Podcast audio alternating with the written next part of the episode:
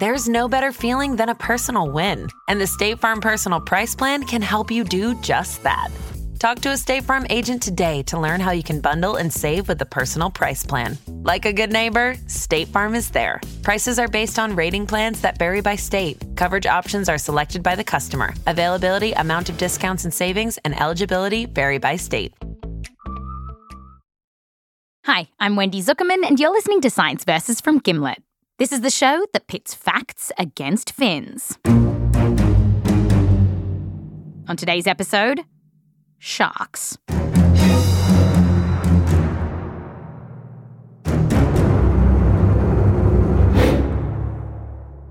Often thought of as super predators. We hear this message all over the place, like on shark documentaries and during Shark Week. The shark is a precision instrument of killing. killing. And one of the biggest ideas about what makes sharks such amazing hunters is their sense of smell. That when sharks are on the prowl, The shark's most acute sense is activated smell. A great white, for instance, could sense a single drop of blood in an Olympic sized swimming pool. and we wanted to find out if this idea was true. If sharks really are that good at smelling blood.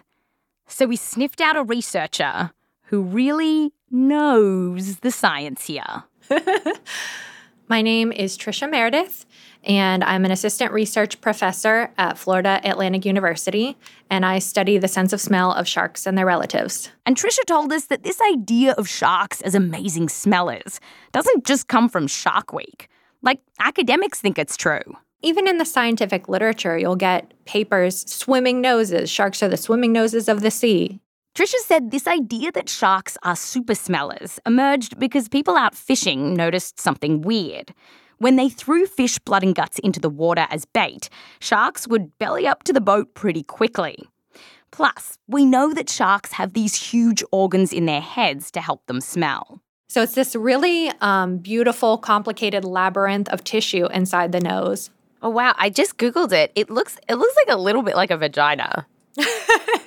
That's funny. Yeah, I could see the comparison. Despite the signs pointing to super smelling, Trisha said there were hardly any studies that had actually tested if sharks really were star sniffers. So she decided to get her hands on some sharks to find out. First step Trisha goes fishing and catches some lemon sharks. then you bag them up like they're giant live tropical fish that you got from the pet store into these giant bags with seawater um, pumped full of oxygen, and you transport them in a truck up to our marine lab. Wow. And then you drive a truck full of sharks across the Yes. state. I don't think I've ever heard of anything more Floridian. Assuming she doesn't get pulled over, Trish gets the animals back to the lab. She'll set them up in a special tank.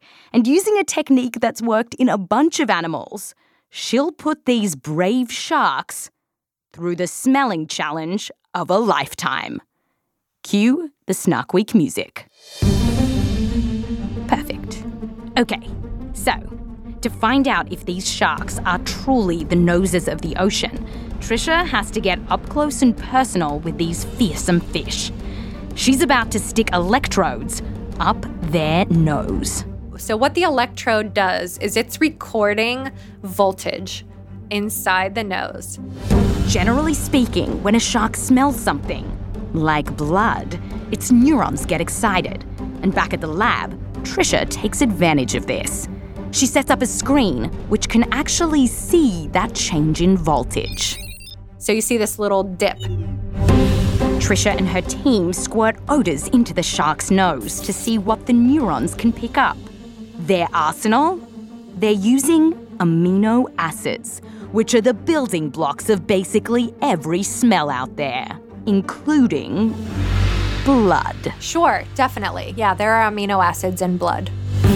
And they squirt these smells into the shark noses at lower and lower concentrations. to see how low they can go. Can they still detect it? Do we still see a response? Did Trisha's sharks pass the ultimate smell test? Could they smell a drop of blood in an Olympic sized swimming pool? Uh, the short answer is no. That's right. The answer is. Wait, what, what was that?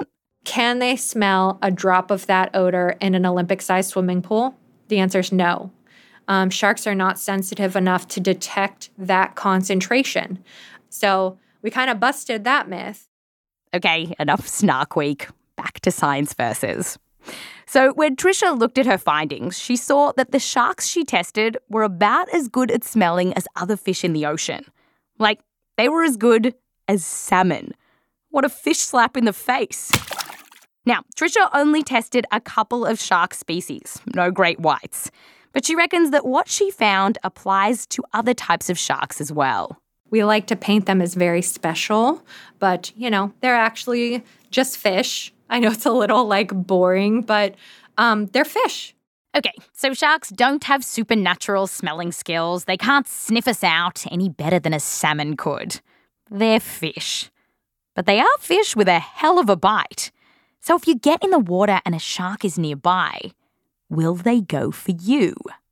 Well, to find out, you've got to listen to our full episode on sharks by searching for Science Versus, that's Science VS, and clicking on our episode Sharks. I'm Wendy Zuckerman. Back to you next time.